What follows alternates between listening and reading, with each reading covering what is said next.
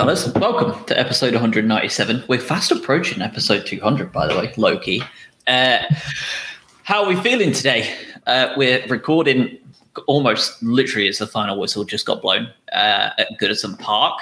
Um, obviously, not the greatest end to 93 minutes of football, but uh, 92 minutes of just absolute sublime beauty. So, how are we feeling? New year, new us. Uh, if that's going to be 2023 Brighton football, I'll take that. Um,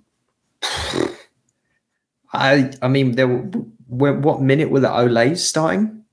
75, something like that, away from home. Like, looked like a horrible evening at Goodison, like weather-wise, and um, oh, especially given that start, the first few minutes of that game it was like bloody hell, we haven't haven't got off the bus, uh, getting absolutely battered, and you you thought to yourself, oh god, are we going to get away with this one? And then we've got the, you know, just stro- stroking the ball around, doing back heel passes in the 75th minute. Yeah, it's very very hard to uh, not be happy after that, isn't it? It was, uh, yeah, it was it was something. Well, I'm, we'll get into it, but it was something. Yeah, best club in the world. Alex says in the chat. Hard to argue. Uh, hard to argue. um, let's talk uh, lineup uh, first of all, because there are a couple of changes today. Um, Caicedo back into the side as you would expect. Uh, Veltman into the side uh, at the expense of Lamptey. Obviously, Gilmour is the one who took the back seat for uh, for Caicedo. Um, we saw Sarmiento come into the side as well, and Evan Ferguson get his first Premier League start uh, at just 18 years old after scoring at home against Arsenal, uh, away in the pissing rain at Goodison. Uh, is very much a different prospect. Uh, so bold choices from De Zerbi uh, in his lineup today. How were you feeling when you saw those? You know, hindsight's twenty twenty now, but how are you feeling when you saw that lineup there? Were you, were you happy, excited, confident, worried? What was the thought process? well, we just come off the back of talking about the Arsenal game and, and discussing like how Trossard's not really been at the races, and uh, is it the right decision? But Ferguson's probably not ready. Uh, I think I said that. Turns out I'm an idiot. Um, but you looked at that lineup and you you cut both like Sarmiento and Ferguson away from home in a game that you felt like we really want to walk away from this in a good place uh, was just an absolutely I don't know. Uh, now after the fact, you look at it and go, what an absolute legend De Zerbi is. But before the game, when you sent over the message saying Ferguson starts and then Sarmiento was in the team, I thought, what's happened here? Why has he done that? Yeah, I mean, like you said, hindsight's amazing, isn't it? But you know, you, you make a number of changes in a game that actually we wanted to bounce back from, and you've got, I don't even know what the average age of our team is nowadays, but it, it probably dropped significantly after those changes. Um, but I mean, Ferguson made an impact, and he, I guess, you have to give him the benefit of the doubt from last time. But a few changes, especially with Trossard out as well, you you, you think, okay, what is what what are we doing here? Um, and yeah, pleasantly surprised, I think. Yeah, I've been desperate to see him in the same role Sarmiento was in today. So I was like bummed that mm. he wasn't playing behind him. Uh, and then it didn't matter, did it? um, Justin in the chat, what a night. The Everton chairman will be screaming teams like Brighton as he sacks Lampard later this evening. Uh, yeah, that may well be the final nail in the coffin. I feel like we've had about eight he's, nails in the coffin gone. already for Lampard, but this surely must be the last one. Like, surely. Uh, it was bad but he doesn't even seem disliked necessarily by the Everton fans because they, they, they, want the board gone more than him. I think part of you know what he was able to do at the end of last season, but um, I've the fact that we're even getting on to like semi feeling bad for Everton fans is a, testament to like how battered they just got because like the fact is they're four 0 down, and this is how easy like the sliding doors moments can happen. Right, they're four 0 down. They bring on Neal Maupay and we're there bringing a World Cup winner on 4 0 up away from home. And you just think, God, that could have been, that could have been. It's, it's like seeing, it's like you saw an ex girlfriend out and it's like she's out with just some absolute rotter and you're in a good place. You're like, well, I'll tell you what, this has worked out nicely for me. That's Some what it lad felt like. Some some lad with a teardrop tattoo and three fingers. yeah, no, it's absolutely mental, isn't it? Um, first seven minutes though uh, were quite worrying, weren't they? Um, after that, I don't think there's a single bad word to be said until stoppage time of the second half. Uh, but that first seven minutes, I think we all thought, oh boy, this could be a long night uh, because Everton looked well up for it, pressing very high, very effectively, taking the ball off us at every opportunity. It wasn't just one Brighton player; every single one of them looked just shell shocked at the speed Everton came out, uh, and thankfully Everton weren't able to convert either of their two shots in that time. Um, and I think from the moment we won the ball back in in their half, after about seven minutes thirty seconds, the game never came back into Everton's favour. Uh, we then just continued to dominate the ball, uh, and it felt like it was a matter of time before we converted a chance somewhere or another. Uh, but that first seven minutes was a little bit scary, wasn't it? It felt like we were in for a long night. I just consistently slow starts, isn't it? I think we, yeah, I'm not, I'm not going to sound like a broken record because we've we've spoken about it a couple of times, but just a little bit slow um, out of the blocks. So uh, yeah, I, the first five minutes or so, I'm like, oh, this is going to be a long game. We're in for a, bit of a slog here, and we're going to have to pull something out. Um, but after that, the the game just sort of turned on its head. It was very strange. Like once once we we beat the press once, it it was like you we've got that key now and we can do it at will. It was it was very strange for them to give up as quickly as they did. Yeah, it was. Um, it almost felt like what I imagine and other teams experience when they're playing us. When we've got that crazy high press going, and uh, you know you can get the ball moving around, you kind of feel like, well, it's only a matter of time here. We keep doing this for a little bit, and we're gonna and we're gonna score. Um, but this time, though, we just we just dealt with it. Like they had opportunities, and we managed to get away with them. I think the difference this time is that we just felt like we didn't have in the past is when you do get those opportunities to break out of the press and and, and kind of uh, get to the sort of final third is we'd end up having someone last year or the years prior just we wouldn't take a chance and we've got difference makers in the team now uh, and they take their chances and they can go around people and they can finish and that's the big change Yeah, it really is, isn't it? We've been begging for a player to look comfortable driving forward, and now we've got about eight of them. um, the average starting age of that 11 today, Craig, you said how young it was away at Goodison Park uh, for a team fighting for their life, essentially, as well. 24 years old. Um, that's quite a call, isn't it? And Dunk, Veltman, and Gross skew that massively. If you take those out Yeah, uh, so. and you play you play a Lamptey, Webster, and you know, and a Gilmour, or, or rather Alexis, just stick Alexis in there in that original eleven, right, instead of Gross, and you're into the twenty threes. Um, so this is a very young team. Uh, we all know that, um, and I mean, there's no no one younger than Evan Ferguson. Uh, and how comfortable did he look? He looked like a 28 year old peak target man striker in the Premier League, didn't he? Today, I know we'll get onto the players in specific uh, after we go through the goals, but wow, uh, just from the first second he, he turned up. I mean, he looked comfortable against Arsenal of all teams, uh, but today, magnificent, wasn't he? Yeah, I mean he's he's built like a 28 year old. I mean, just just the, the size of him alone and being able to put himself about. i uh, wish i was built like that when i was 20 Yeah, I was just yeah.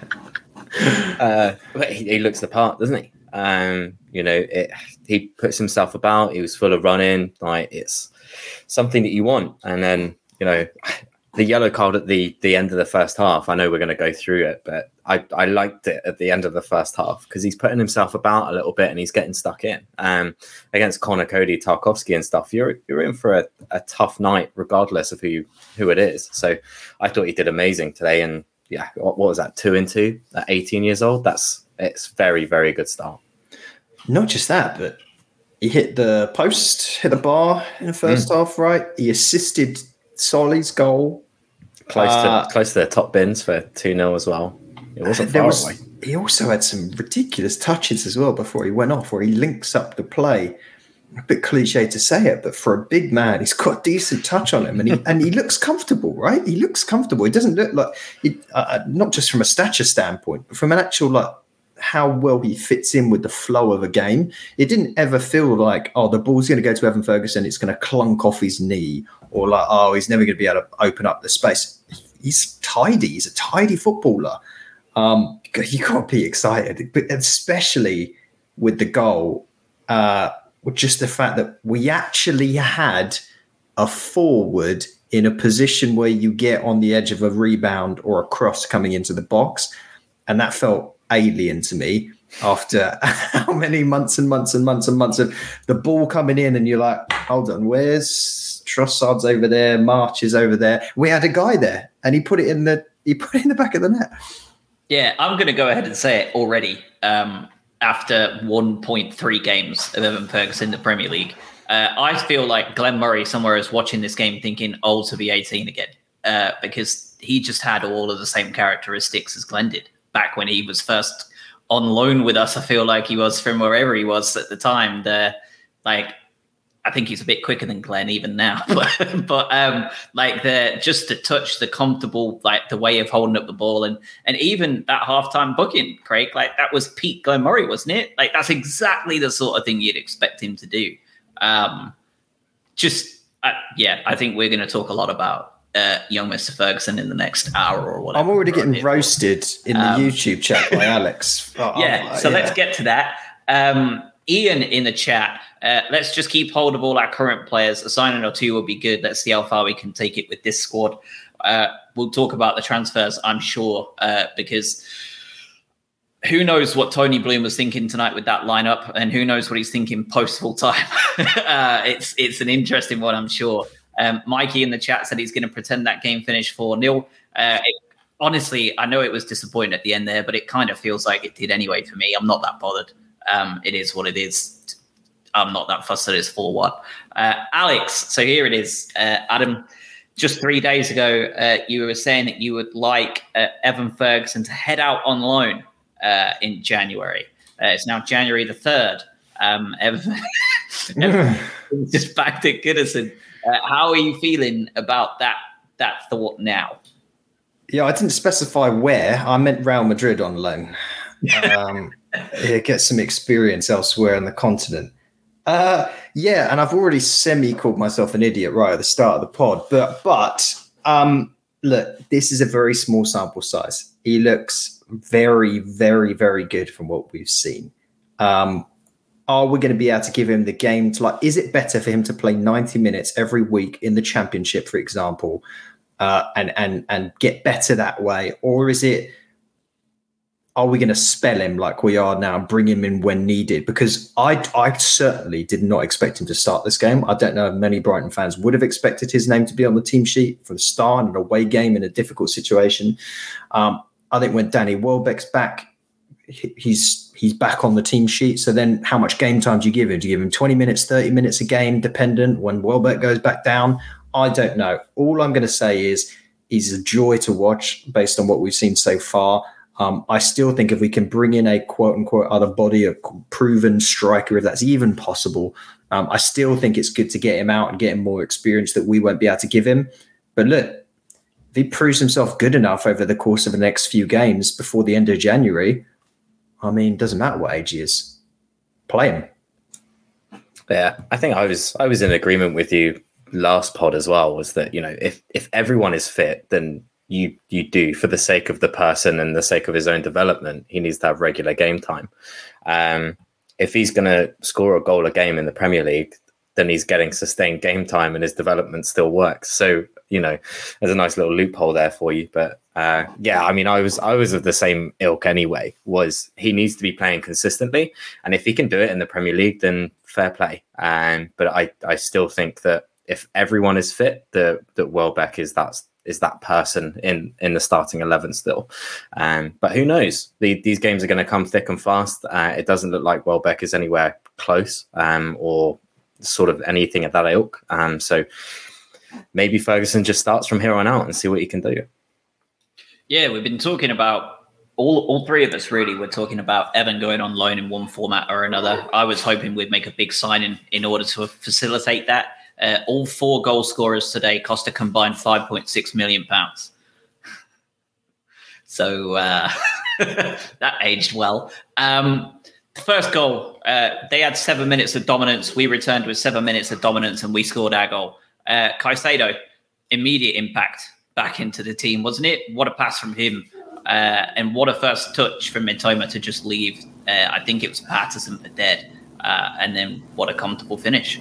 1 0. And Goodison were very quiet from then on until they just got angry at their own team. Caicedo was unbelievable today. And um, I'm, I'm not going to steal Craig's thunder, who was the first to kind of just bring up while watching the game just how incredible he is.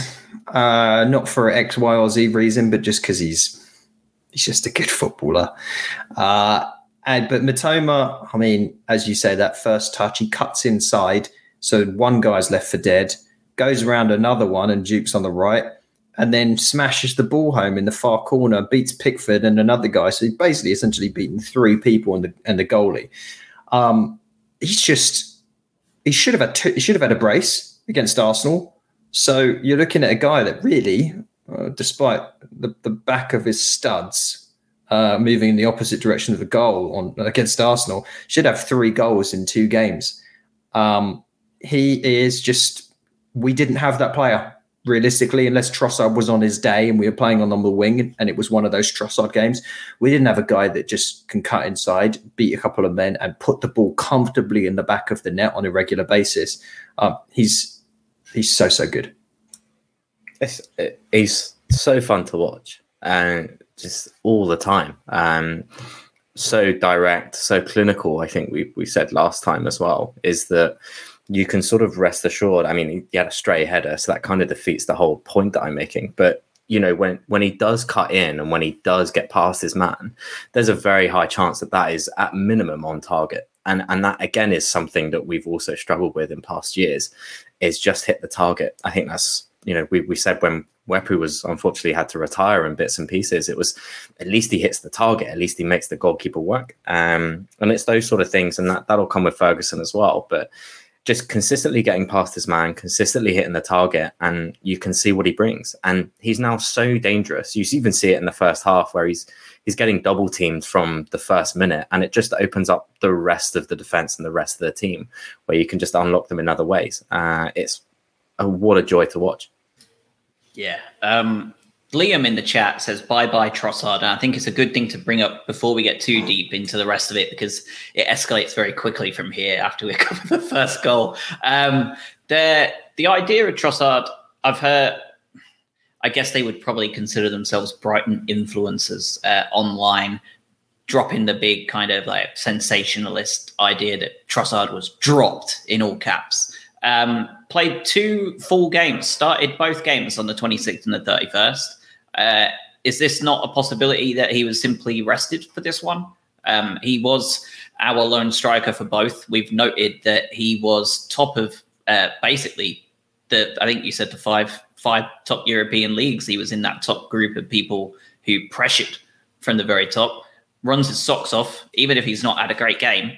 Um, he obviously works incredibly hard up there is it not possible this was simply a tactical maneuver to rest him and try and bring on a, a young kid that is obviously just had a fire uh, last 10 minutes against Arsenal and just think I'm, I'm Roberto De Zerbi. I'm going to trust my player to do what he can do up there and, and see what we can see what we can create with a player like that. Is that not something that personally that's probably my my point of view more so than the sensationalist of he's been dropped. Uh, I don't think he was dropped. I think it was probably a tactical rest for me. I'll I'll be more sensationalist. Sorry to cut you off, Craig. Uh, if he's good enough and he's playing well enough, you don't drop him. You don't rest him. Uh, rest him for the FA Cup game. Um, I he's just not been good enough.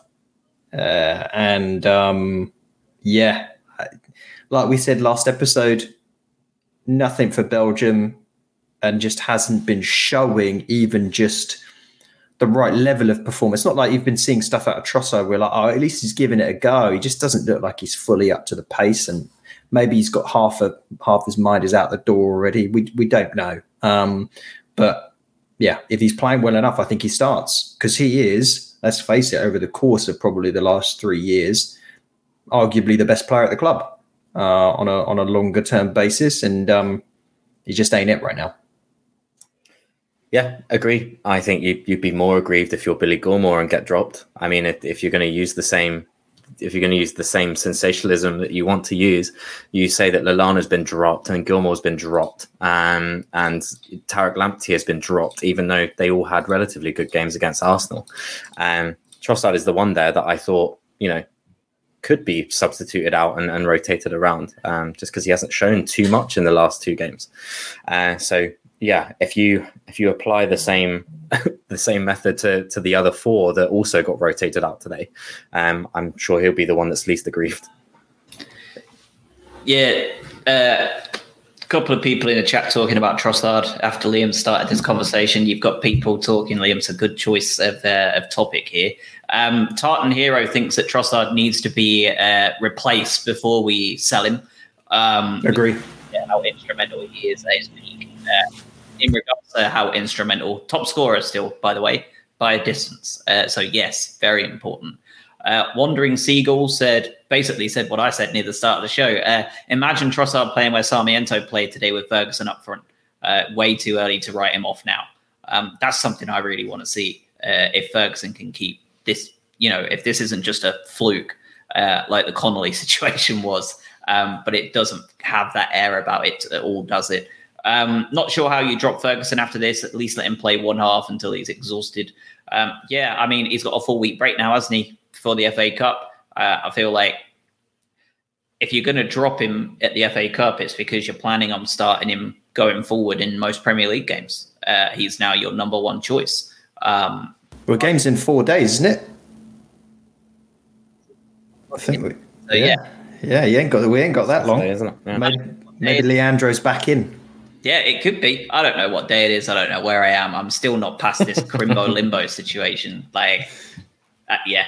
Uh, Justin, uh, Alvida Zane to Undav. Also, I think that's probably the safest bet of the of the winter transfer window. There, Justin. Um, yes, I think one way or another he will be gone. Uh, saw a couple of rumors that Turkish clubs are interested in him. No, Well- sounds like a classic Turkish league transfer, doesn't he? You know what's weird is imagine think of all the hype that, and we were fairly big on the Undav hype machine. Um, We were. Let's let's that fall away to the annals of history. Um, but imagine thinking now to this point back then, where we'd be talking about we should probably be loaning Undav out and starting Evan Ferguson. What a weird, what a weird turn of events where we were hyping up Dennis Undav to hopefully be our, our Lord and Savior. And instead, we're like, let's sack him off to Besiktas, and we'll um, we'll start having Ferguson up front. Tremendous. It's a whirlwind of a six months, isn't it? yeah, it's Just been a just when you think about it. yeah. Um, you know, we, we sat here at the beginning of the season or whatever, like, oh yeah, like Undav's, you know, he's going to work great under Graham Potter, and now, now look at what we're talking about. Um, yeah, I mean, I, don't, I didn't see anything about his personal reasons. He was obviously left out of Arsenal for personal reasons. I don't know if that's still the case or not. And I think, you know, speculation can always be had, but yeah, I mean, it, it looks like he's on his way out. Um, but hopefully, if he is on his way out, then he, he does good things and finds that form that he found in Belgium. Yeah. Um, all right, let's talk the actual game. We got totally derailed there. uh, I love it, but we, we want to get back to this one. So, first half, the first half of this game against Everton was very open. Uh, they actually won the possession battle, which is rare under De so far. Um, plenty of shots on each side of the field. Uh, quite an open game of football. It looked like we were always the more likely to to convert.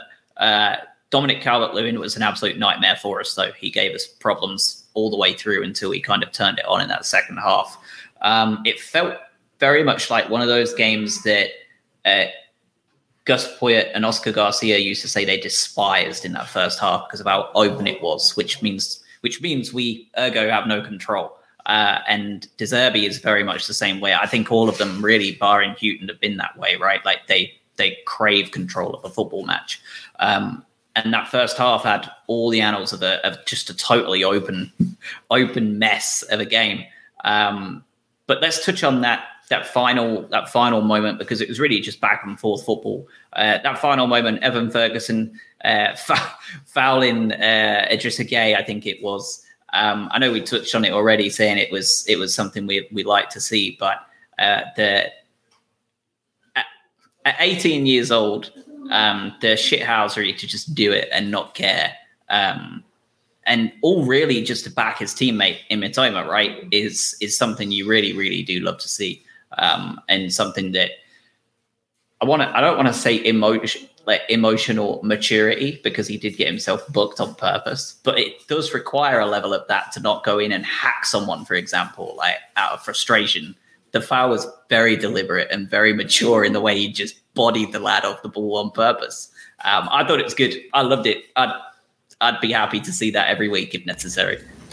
We we need a, a, bastard back in Brighton. We've been missing one, and this he can be the guy. We need the guy that's going to come in and be like the the a bit of a mini villain that's going to come in and just leave a foot in when something like that happens. And that's just, I I like to have a little bit of that. We'll regret saying this when he gets red carded for studying someone at some point.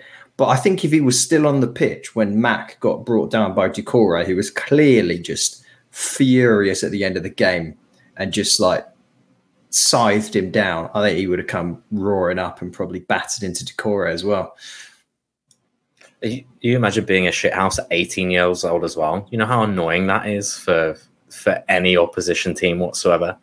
Uh, I yeah, I mean it just shows you like there's a there's a camaraderie there, even if you're on the bench and bits and pieces. I, it was the right thing to do, regardless of the player. You stop the play with a with you know your teammate down at two minutes to go until the half. Like it, it's the right choice to make, and and he did it for the team. Like again, I think we said at the top, I I like the decision, I like the tenacity of it. Um, so fair play to him, and you know then he comes out in the second half and does what he does as well. Yeah, halftime comes around. You're expecting uh, a bit of a response from Everton uh, because you know Goodison Goodison was hoping for something there. Uh, and it was prime De Zerbi ball, wasn't it? Uh, 12 shots, seven on target, 55% possession, 88% pass accuracy. Uh, we were back in full flow for almost a full 45 minutes. Um, it's if you want a game of football to go in in a specific way for De Zerbi, this was it, wasn't it? Uh, within about six minutes of the restart, uh, we we started scoring and we and we didn't look like stopping then for the next what I think it was six minutes we scored three goals in. Five uh, minutes five seconds I believe. and the first one was was Evan Ferguson doing exactly what you noted Adam uh, Fox in the box someone with this for a while. Um, and the run from Sarmiento was excellent uh, to create that ball coming into the box um, and there he was just cool, calm, and collected, uh, and slotted it into the roof of the net. And it wasn't one of those ones where you thought, "Oh, he could have skied that." It looked pretty intentional to just pop it up there, didn't it? it just looked like he'd been doing this for years. Uh, this was an unbelievable goal, and Ferguson's going to get the plaudits, rightfully so. But please go and watch this goal back. I've just watched it about three times on repeat while I've been talking because the ball starts at Robert Sanchez's feet uh, and it goes between Colwill. Dunk plays it out to Veltman. The ball goes up. Es- uh, uh, Caicedo gets the ball. Nearly everyone touches the ball before Estupiñán puts in this incredible like through ball to to um, Sarmiento, and then we get it into the box. There's a reason that like De Zerbi was hugging on the sideline because it felt like the goal he wants to score, and I think I've said something like that before, but it was just a perfect. We start at the back, try and lure that Everton press in, beat the press, get the ball out quickly, quickly, quickly, direct goal. Um, just stunning. Yeah, team goal, isn't it? I think I, I can't put it any better than that. It's it's the goal, like you said, that De Zerbi wants to score. He doesn't get a little bit better than that, and just yeah, it, two and two as well. I think it's just right place, right time. He has that instinct, doesn't he? I think we can we can wax lyrical about Evan Ferguson for the rest of the pod if we'd like to. And but you know, as long as he keeps it going, then then fantastic. But yeah, he, he has that presence, doesn't he? Uh, it's just, and such a good finish, like you said, Josh. Yeah, outrageous, really. Um, and within about two and a half minutes, uh, he showed that he's not just a clinical finisher, uh, but he is a adept build-up play specialist as well. He can do just about everything you want him to. Um, well, yeah, I feel like Everton had barely had time to to register the fact that they were two two nil down uh, before Solly March uh, is supplied by Evan Ferguson uh, before promptly putting James Tarkowski on his face, uh, which was an absolute joy to watch after seeing him mouth off uh, all that time. It was just beautiful. Um, and Solly March, of all people, uh, as you would absolutely expect uh, after the first half of this season, uh, takes one touch, puts Tarkowski on his face with the touch, and then coolly slots into the bottom corner as if he's just been scoring goals for fun his whole life. It's just it's strange, isn't it? Conf- he's such a confidence player, isn't he? And, and you know, bangs one top bins, and it's such a good finish. I think yeah, I, from our perspective, it's fantastic. I think just you have to also account for the complete capitulation of Everton, where it was such a easy. I say easy. He did, yeah, put Tarkowski on his on his nose, but it, it's just the positioning and and just the the counterplay that we have is so good. But Everton were at sixes and sevens, and it just it led to these quick fire goals where they just couldn't get a handle, and we were just too much. I think it came from like a really innocuous place on, on the pitch, and a ball went up, and I think Sam, yeah, Sarmiento chests it down, and, and more credit for Ferguson, by the way, because he makes the goal not just from from the pass onwards. He makes this wonderful run, cutting back down to the bottom of the box, and he draws a defender away, which gives March the space he needs to cut inside and then embarrass the rest of the Everton defense. Um, that's that's wisdom beyond just years to be able to create that space and that movement. Um, and just yeah, as we've been saying for a long time, Solly March, clinical finisher, always takes every chance he's given. Uh, and yeah, but he's he's in he's in such a great. We are so privileged at the moment to be watching uh, a lot of the players that we have, but let's specifically talk about the flanks between Mitoma on one side and March on the other, based on the form Solly's come into and the confidence that he has. Craig, as you said, uh, pick your poison, whoever we're playing against, because that is that's nice to have. And we we said this. We don't want to be too uh, gloaty here, um, but when we did our deep dive into De Zerbi, we did tell you so. We told you that this would be the rise of the wingers under De Zerbi uh, and how much he values that role. Um, and the fact that we really didn't have many uh, that could do it. And we, we spoke at the time, really, it was really just Mitoma, Trossard, and March that we had in mind. Uh, and all three of them have been, have been excellent. I know Trossard's been a little bit quiet, but he still is our top scorer. Um, and yeah, I mean, you're seeing it now in full effect. This is this is what De Zerbi values on the wing. Um, and I will say though, Craig, uh, Everton were at sixes and sevens until that th- after that until that third goal, but they poured on the pressure uh, after the third. They came full flank. They had hundred percent possession for the for the two minutes after the the goal. Uh, they dominated the ball. They were flying as many people forward, uh, which led to the most obvious option in the world. Right, you cannot leave Pascal Gross alone uh, to counter attack you. The most lethal pace merchant. Yeah, like it's you know you you talk about them in the same sentence. You can't leave players like Mbappe and Gross alone on the break. uh, because you're just not going to catch Pascal Gross when he's left alone like that, are you? I mean, he, he just left them for dust. I don't think Gross would catch Mbappe if he's on a moped. There's, uh, I don't know, I don't know what. I think it was Idrissa Gueye, right, that did this. Probably still seething after being battered by Evan Ferguson, but um, I the, just the audaciousness of the finish as well. Uh, the fact that he was able to sprint away and then just dink it over Pickford is just obnoxious in a perfect, perfect way. And I, I, really feel like he's probably the only player in the team that does that finish. Everyone else just tries to slide down the side, and he just goes, "No, screw this. Let's embarrass him a little bit." Um, just uh, yeah, uh, there's too many uh, superlatives to say about this game right up until the last two minutes of it, and uh, the finishing's one. And this is this is the difference. And I, I don't want to derail because I know you all want to talk about the goal here, Craig, but I still am adjusting personally to a free scoring team because we just aren't used to it. And I, I, feel like we've been so conditioned after the years of Potter, where obviously everything was incredible and right up until the end, where you don't have this kind of stuff. These results don't really become the norm. And I'm looking back over our results over the last few months since De Zerbi's come in and be able to actually like put his stamp into the, into this team we're a, we're a free scoring football team. Like it's weird.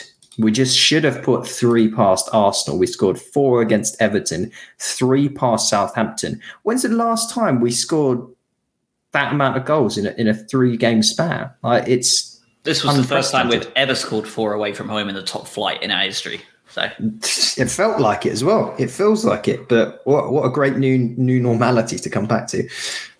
Uh, yeah, I mean, what is that?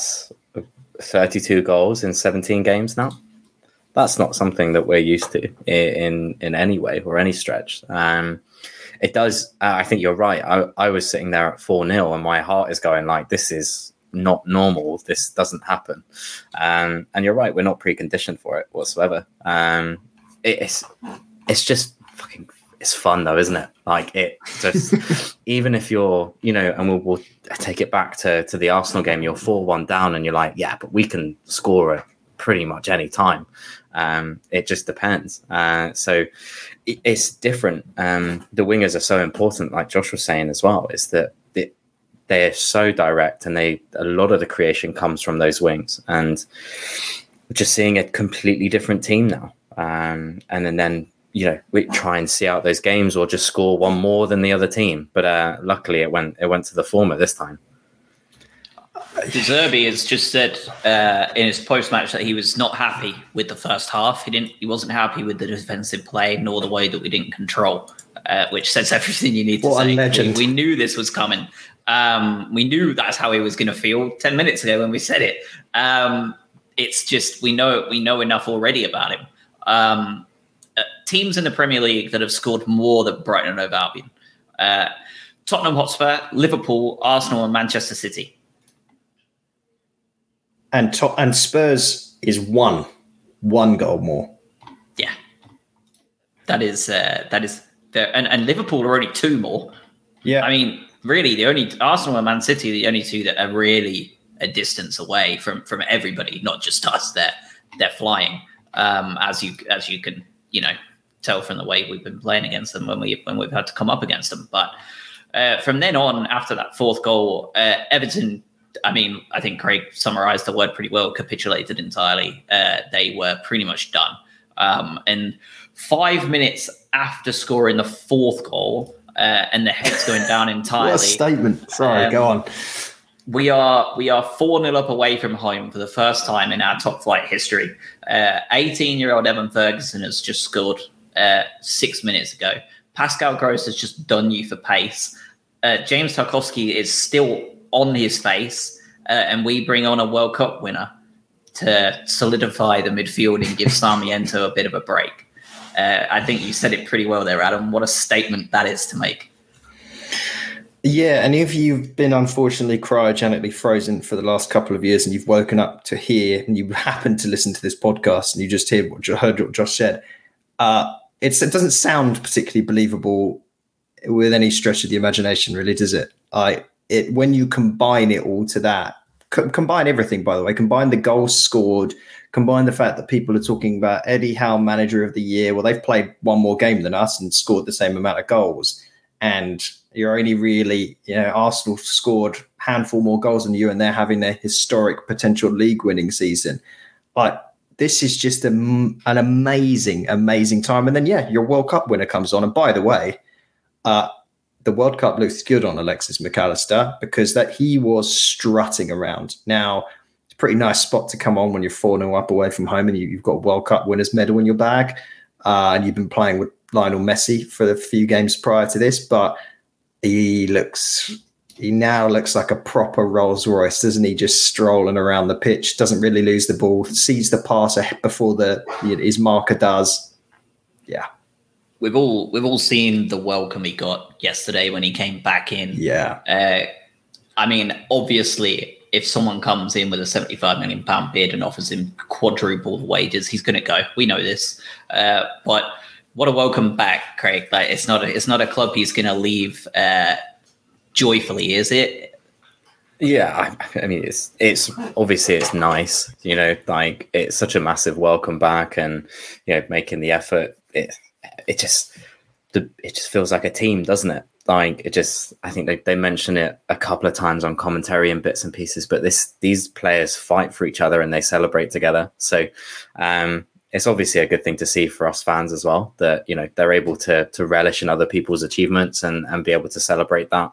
Uh, these guys are together what day in day out, so of course they're ecstatic for him, and uh, it was a really nice touch. And coming to the game, it's nice to put him on for 25 minutes with just no like no real responsibility at all apart from just keep the ball and do what you do best and we know what he's capable of everyone else saw it in qatar um, it's just now up to him now he's got this aura around him that he, he continues on the, the high level that he is Yeah, uh, there's nothing more to say about how good yeah. he is and, and, where he fits in the, in the club. Like we know, we know the situation. I think we've talked about it. The money, if the money's right, it's going to be a hell of a shame to lose him. But uh, yeah, what a different player he looks at. You know, a year on, what a different player. He is literally a world beater.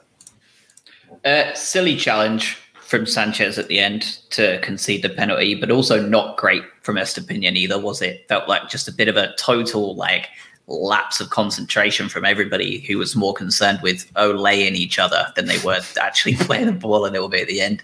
Don't want to spend too much time on it.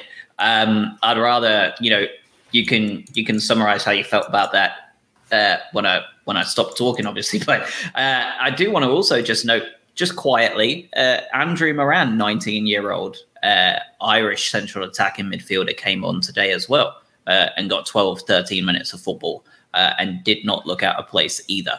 Very exciting youngster. Um, when I had a couple about a year and a half ago, I had um, the lad who does the uh, the fan of Albion youth account on Twitter and North Stand chat. He's like obsessed with the the real young kids coming through and points out these these stars. And the one he talked about much more so than Evan Ferguson or any of the others was Moran. Um, and I think it's important to note that he just was quietly shuttled into the pack here uh, and played a very comfortable 13 minutes of football at the top level for the first time in his career as well.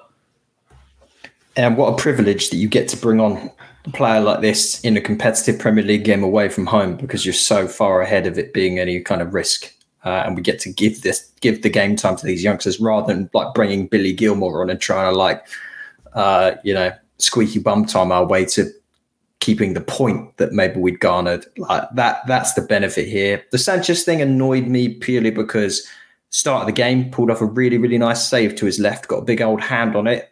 The ball did not just go out to Calvert Lewin so he could start at home. He actually pushed it to the side. And It was a really, really comfortable save for him. Um, yeah, everyone just switched off for that that ball in. It was a weird ball over the top that Dunk didn't properly deal with. Then Estupiñán couldn't properly deal with it, and then Bobby Sanchez just um, led with his knees, uh, which was a little bit of a questionable choice. But I'm going to block it out of my mind, much like the Charlton game. Didn't happen. Four 0 win. Yeah, I I I ragged on Sanchez a little bit in the last pod. Um, I thought he was much better today. Um, he didn't have much to do in the second half. He didn't have, but when he was there, he was he was counted on, and I think he made a couple of good grabs from corners, which is probably going to be their most dangerous threat, and pulled off a couple of good saves to measure as well. Was close to the penalty. Just yeah, a lapse in concentration at the end when you're four 0 up. I think we can we can probably forgive that a little bit. Uh, twenty-two million pounds for Graham Potter and his staff uh, nothing for De because he was a free agent. We talked about the un- unfortunate circumstances around that, but I mean, this seems to have been the best bit of business Brighton have ever done this stage, isn't it? I mean, this this squad is the same squad that that Graham Potter has had for three years, and we've already just talked about how many goals we're starting to score. Where has this been this whole time? Uh, Stephen in the in the in the chat with Potter in charge, you normally needed to watch 600 minutes of football to see four goals. You're seeing you're seeing that play out right now at Stamford Bridge, the place where people drive by and dream of playing. Uh, you're seeing it right now, um, and you know those dreams are quickly turning into a bit of a nightmare, isn't it? Yeah, uh, nothing Todd Boehly's checkbook can't solve for probably because um, he will throw money at the problem. I assume he's just writing a blank check at the moment, just says Brian at the top. Um, and he'll just take anything he can get at this point. Uh, yeah, I um, what what more can we say about him? The fact is, there's a reason that the fans of De Zerbi's previous clubs that he managed at, the Sassuolo's been, I'm talking the main one, and, and Shakhtar to an extent. There's a reason they were excited to see him managing and back in the job. There's a reason that a lot of people's eyes were focused on Sassuolo over a few years ago when they were just kind of nothing aside. And suddenly you got all the hipster football fans watching because they were seeing this sort of tactical genius come in and start to play the game in a very, very different way. When we did the initial episode on what's De Zerbi about, what is De Zerbi about, and what a Brighton fans going to see, we talked about all these things there's a difference between talking about it and then seeing the reality in the Premier League. And what we're seeing is the fact that this nutcase can do it in the Premier League as well, with the same collection of players that weren't weren't this good, and he's making them all better. Uh, that's just, I mean, see, just imagine now. Imagine De goes away tomorrow, and you have to have some weird little side universe. You have to have Graham Potter and co back. You feel awful about that, wouldn't you? And if it had said that a few months back, with this situation reversed, you'd have begged for him to stay. I mean, What we were devastated, situation. weren't we? Emergency podcasts out the ass a Yeah, couple of months ago. yeah. Devastated about the whole thing. Um, and now look at us. Uh, and the reason I brought up Chelsea as much as I wanted to bring up De Zerbi is because I, I do have a question to pose. Um, and it's probably like one of those we'll never know, or maybe we will, like those JFK files that get released like 80 years later. Maybe maybe Bloom will tell us in like 25 years from now in some random fans forum. Uh, the the lad that invested in Chelsea alongside Boehly, uh, I'm not sure which Middle Eastern country he's from. I can't remember. I know it's some kind of conglomerate from that area of the world that joined in. Uh, he has been, I mean, waxing lyrical about the Albion and what they offer uh, from the minute he took over Chelsea, oddly enough, which is when they went in straight in for Potter, right? Uh, Boehly has been saying the same thing. They've been poaching all of our staff. We know this. We're painfully aware. Um, is is there a genuine possibility that three months ago, the the the not Boehly, but the Middle Eastern conglomerate that that took shares in Chelsea actually picked up the phone to Tony Bloom?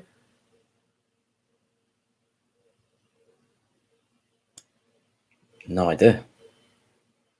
I just feel like there's no smoke without fire. The level that they're at of just taking it almost. I know people are joke like you may as well have just bought Brighton, but like the mm. longer it goes on, I'm kind of like, did they did they at least have a conversation?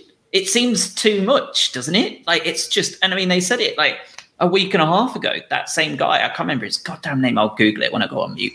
But like, he was even saying like a week and a half ago, like he was like bombing off us again, like just how good Brighton are. And it's like you're not you're not our chairman, mate. Like you took all of our people.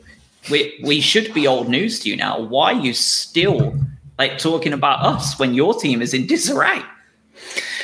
Well, we'll probably find out when Paul Barber OBE gives like writes his biography, like how how I took Brighton to the Premier League title. Um, yeah, I, I don't I don't know. We're not going to know until that situation occurs, but it's it's probably good to bring it back to like that tweet with with Mac coming in with the celebrations of the confetti and Lionel Messi liking it and, and commenting on Instagram. Uh, I don't know if you then looked up comments on Twitter and Reddit and, and so on and so forth with people, non-Brighton fans reacting to that scene. People people look on with very, very, very envious eyes at this club. Uh, and they look at Brighton as the structure and um, the way in which they want their clubs run. It's all well and good that you can take this money elsewhere, and you know whether you want to call it dirty money, whether you want to call it or whatever you want to call it. Um, it's great because you can buy yourself your way to the top. But I think if you gave a fan of another club the actual choice to do something like that, or do it in the way in which it's being done at Brighton, where with foundations like Albion in the community and a, and a group of people that look like they like each other, that feel, it feels like it's a group of players that have respect and it feels like a family and it's being done in the right way. I think you take that because this doesn't seem like a flash in the pan club whereby the investors walk away in 10 years because they're bored and they're on to the next sport or the next thing. This is a, the fact this is owned by a fan of the club and it's being done in the right way. And that's such a positive, positive thing for the football world. Yeah, and it, and if if clubs are trying to emulate that quite literally in in Chelsea's case, um, then you know that you're doing something right. Um, uh, but that like, that magic that Adam you're you're alluding to that sounds almost cliche and a bit Disney, but you it can't be bought, can it? Really, that that's something that manifests by itself over a period of time and a period of nurturing. Um, so, I mean, Josh, your original point, I'm sure it's it's a little bit on the nose from Chelsea, isn't it? Just a little bit. So, uh, I'm I'm sure there was thoughts, if not actual contact, but you know, this club is something special. It's something special to all of us. But I think we we can just see it in in the way that these players fight for each other and just the community as well. That it's something that you can't buy. Yeah, I saw Merrick, Merrick UK and, and Sam in the chat both said that Tony will not sell with utter, utter confidence. Uh, and I totally agree with you both, actually. I think that if anything, whatever that contact was that was made, because I'm convinced there may have been at least a, a, like a precautionary phone call made. I'm sure at this point, like, there's too much just obvious desire at this point from that lad uh, at looking down the south coast at us. I, I mean, I suspect that that the door was shut pretty quickly uh, and even if the lad wanted to invest in the Albion, I suspect Tony Bloom's terms and conditions were far too strict and ironclad uh, to mess with. And I think he probably just immediately bounced off at that point. Because uh, I think both Merritt and Sam are right. I think you guys are right. I don't think Tony's going to sell anytime soon, if ever. Um, and I, I don't think he, I don't think he has any reason to. Um, I yeah. Mean, Why would he? He's living the dream. He's yeah. living his own dream. Uh, why would you what what check can someone write to you that that makes you agree to that? Because what is it what else is he going to do? Like yeah. this is it. Let's talk man of the match. Uh, i said to you i said to you like in the chat earlier like good luck picking one out uh, in specific here. It feels like just the answer is yes uh, all of the above. Um, so who have you got here uh, for your man of the match at goodison park uh, after a 4 1 smashing of Everton. God, you let me go first on that one. Um, yeah, I, I mean, it's a yes all around. It's such a good team performance. Um, I said to you before, it feels like a, a semi easy choice for me as well because he is our go to. But I think you see the difference with Caicedo in this team than than without. Um, we were talking about how I, th- I think good Billy Gilmour was against Arsenal, um, but just the difference that he brings, and he's absolutely everywhere. Um, just does those little bits, um, just completely interrupts play, breaks everything down. Is so good on the ball. Uh, it's, it's frightening how good that player is uh, at the age that he is as well. Um, there's no there's no doubt. Well, we're in for a, a month of noise um, with with people wanting Caicedo for their team, etc. I just hope that we hold out until the summer of some massive big move, um, but enjoy him while we can because uh, he's special. Josh, why don't why don't you go? It's always one of us going first and second. What who do you think? It's so hard, isn't it? Because I, I mean, he's the obvious one. I mean, he leads the way on just about every stat that you want to see, I think. Uh, but I suppose the other stat that matters is, is goals. Um, and Evan Ferguson was instrumental in both. And I think that if I'm going to go with a different name, I think the low hanging fruit is the 18 year old boy that just started away at Goodison and just looked like a grown ass man out there and beat shit out of four Everton defenders like they were nothing. Um, scored a goal, got an assist and just shithoused his way around the pitch and looked like he was just a seasoned pro. Um, so I think I'm just going to go with him, uh, just solely not to join the Caicedo bandwagon, uh, which is also really tempting for me because there was several times there, especially in that second half, where like I just had one of those like, oh, ridiculous. And it was just a tackle he made, like a random one, but it was just so far above anything else you see on the pitch at times. It's it's like watching Bissouma when he was just having a ball out there, but he's 21, not 25. So when you think what he's doing now, what he could be doing at that, oh, it's scary. It's really, really scary. Uh, but yeah, I'm going to go with Evan Ferguson for me. Just goal, assist, superb, just brilliant. Yeah, well, I mean those those are the obvious ones, and I'll, I'll pile on the Caicedo part as well. Just I don't know if he can teleport, but it feels like he was on the far right side of a pitch and then he's like over on the left side and suddenly like taking out another player. And I, I genuinely, the engine that that guy's got on him to to just chug around for that all that time, it's just boundless. Um, such an asset, and and there's too too many too many good things to say about him. Ferguson, another amazing one. We talked about how he basically made a couple of goals really, uh, and should have maybe had his second uh, when he when he hit the post as well, hit the bar. Uh, honorable mention to Pascal Gross. I thought he was really good this game. Outside of his sprint, his stroll to the goal, uh, and his chip. But I've got a weird, slightly weird one. Um, and I, again, I'm forgetting the last three minutes of the game. I thought Estupiñán was fantastic today. Really, really, really good. Um, played that cutting ball in to um, Sarmiento to, that, that resulted in Ferguson's goal. He was also the one that freight trained his way through to smash the ball out that ended up going to Idrissa Gueye, which ended up creating the gross goal. So he had a very, very, very key part in two of the goals. Outside of the weird lapse in concentration right at the end, he was really dependable, really, really, really, really, really good yeah, I well, we could go through the entire eleven or thirteen or fourteen at this rate, and we'll be here for the rest of the evening. But um, yeah, Estupiñán's obviously great. I think the link up play that he has with Mitoma on the left now is just oh yeah insane. So that doesn't change for me at all. Um, so when you're talking about who comes in and who rotates, they're two of the first people that I have on that left hand side, and that shouldn't change. Um, but yeah, it's all round just a stellar performance. I think the the last one, just the special one, probably for Levi Colwill at his age. Um, just how composed he is, especially playing out the back today. It was a lot today, um, but being able to do that with relative comfort and also the defensive effort that he made, I thought I thought he was good. He's getting he's getting better, um, and it's impressive. Hey, here's a question. I, am sorry, Josh, I didn't mean to talk over you. But Stevens reminded me in the, in the YouTube chat here. If you if you could trade right now, uh, Yves Bissouma and, and Cucurella, you get them back, but you have to give away Estupiñán and Caicedo. Do you do it? Let's assume they're all paid the same. No. I think you do, do you? Which is how mental's that? Our, our far and away two best players last year. I will say I do see them two different players too. Like I, I would have Bissouma back tomorrow. Like I wouldn't, I would not want to look in Cucurella's direction again. Hype job, hype job with stupid hair.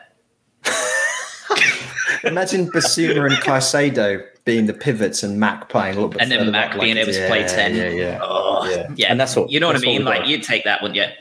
Yeah, you got a glimpse of that, like what's end of last season, wasn't it, with that Caicedo Bissouma sort of duo, and we were like, yes, please. Um, yeah. Now we've got now we've got a World Cup winner doing it instead.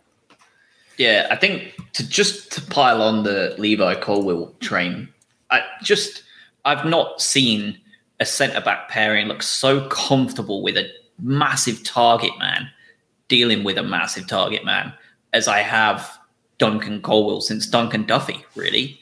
Like they just it's the best I've seen us handle Calvert Lewin for years, or players like Calvert Lewin for years. And I think Colwill takes a big part in that. Uh, his physicality at 19, and I I have been a very vocal fan of his. I but he looks he looks physically superior to Adam Webster at 19 years old. And I, I love Webster, and I think he's got plenty to offer when he comes back. Love him. Nothing bad to say about him. But Colwill just looks the the superior specimen physically, doesn't he? Like he just looks so much stronger when he goes up against them uh, compared to. I was gonna, well, no, that's unfair. I was gonna compare it to Haaland destroying Webster, but Haaland is also like the Terminator, so it's not very fair to to compare to that specific moment, is it? frustrating that Colwill's the only one that Boehly can reliably sign uh, for next year. But it's really uh, that South. I, I I really like what I've seen out of Colwill, but I'm still so salty from when we signed him without without a buy clause um, because there was the expectation that there'd be a buy clause in there. And I think based on the the small sample size that you've seen up and up until this point, let's say the clause of 15, 20 million, you'd go absolutely, we'll take that. 19 year old centre back that could start games in the Premier League and look good as a backup for an oft injured Webster. Yeah, give me give me that guy. Um, and that's why it's like potentially you're going to go into. Um, we talked about the, the transfer window. Do we need another central defender? Well, if Colwill's going to walk out the door in the summer and go back to Chelsea, then then yes, you probably do. Yeah. Uh, this week, you'll probably see a lot of nonsense on the interwebs uh, about transfer windows. Now, this this kind of flurry of games post Christmas have, have kind of wrapped up, really, aren't they? Um, so you're sure to see a bunch of it between now and FA Cup weekend. Um, so just keep calm. Don't worry too much about it. Uh, you will. Uh, you'll probably see a lot of absolute crap uh, going on. Um, but I think that it's it's a good question here. Uh, just in the chat from Stephen before we kind of wrap up. Uh, after listening about how Burner's playing at Newcastle, in a way, was he underrated? Uh, I think you've you've probably forgotten at the time that people were acting like Christ himself had died uh, when Burn left. He was the most important player to ever play in a Brighton shirt, I think, according to some. Um, but I think the curse is you just don't shit talk Brighton when you leave. Uh, because Cucurella did it, and look at the way he's gone. Potter did it. Look at the way that's gone down. Bissouma didn't do it, and he's not. He's not come out of it looking any worse. It's not for him. You know, for me, I don't think it's made him look bad. It's just more look like Spurs was a horrible fit more than it's made Bissouma look shit like the others have. Maupay said Everton was a massive step up. Barely got on the pitch today. It, just don't say mean things. Dan step Burn, up geographically, maybe you meant. Dan Burn didn't say a bad word about us, and look at him. It's true. It's the curse. You don't shit talk Brighton, and you can have a nice career. But if you do it, just the seagulls like are coming down and just pecking on your roof and stuff. Like you just don't want to do it because it's just spirit breaking for these players and coaches. It looks like. Yeah, you're not wrong. I don't think eh, all of us just. It was Dan Burn was one of those ones where we all at the time basically just said, "That's a shame. We got money for a guy that we probably wouldn't have got in a year or two once we ran the contract down." And at the time, we felt like we were fairly decently placed, but yeah, as you said, glad to see he's doing well. I, I, I wouldn't, I don't think he's needed back right now from a depth standpoint, sure, but uh, there's there's plenty of other. We'll, we'll, just go back to the whatever else incredible scouting network does, and we're going to sign some random bloke from Albania to play centre back, and no one's going to have heard of him, and so we're going to sell him to Man U for sixty million in a year, and he'll be like twelve. Well, I mean, yeah, all, all, the power to him. You know what I mean? I think it was it was just a a nice fit. I don't think we he was going to get any significant game time with us, but yeah, this fair play. I think he's he's doing he's doing well. He's at his boyhood club. Like you can't really argue with that. I think that rounds us off, boys. Uh, we'll be back for the FA Cup game this weekend, obviously for the Boro game, uh, and there's a lot less lot less riding on that one, so so I'm not too worried about it. Uh, and then of course we'll be back for in the league uh, Brighton versus Liverpool on the 14th at the Amex. Uh, should be real interesting. That's probably going to be the full return of Caicedo and Alexis together. Um, and the question there will be: We're halfway through the transfer window. What's happened? Uh, and is Ferguson lining up in the starting 11 that week? Um, and then after that, it gets a bit messy uh, because Leicester Brighton is also the weekend that I'm moving back home uh, to the UK. So I don't know what the hell is going to be going on there. All I can guarantee is that we'll definitely have a podcast out after Brighton Bournemouth. What happens between Liverpool uh, and Bournemouth, I, I can't make any promises. I would do my level best. Uh, even if the boys just record and I somehow find some random remote spot to like do the upload. I don't know. We'll figure it out. But uh, yeah, we'll uh, we'll be back for sure for two more uh, between then and now for for Boro and Liverpool. Awesome! What a way to close it out before the FA Cup. Uh, cheers all for listening. And more power to you if you're going up to Boro as well, because I wouldn't want to. Yeah. all right, fellas. Have a good one. Happy New Year, everybody. Thanks you. all. Happy New Year.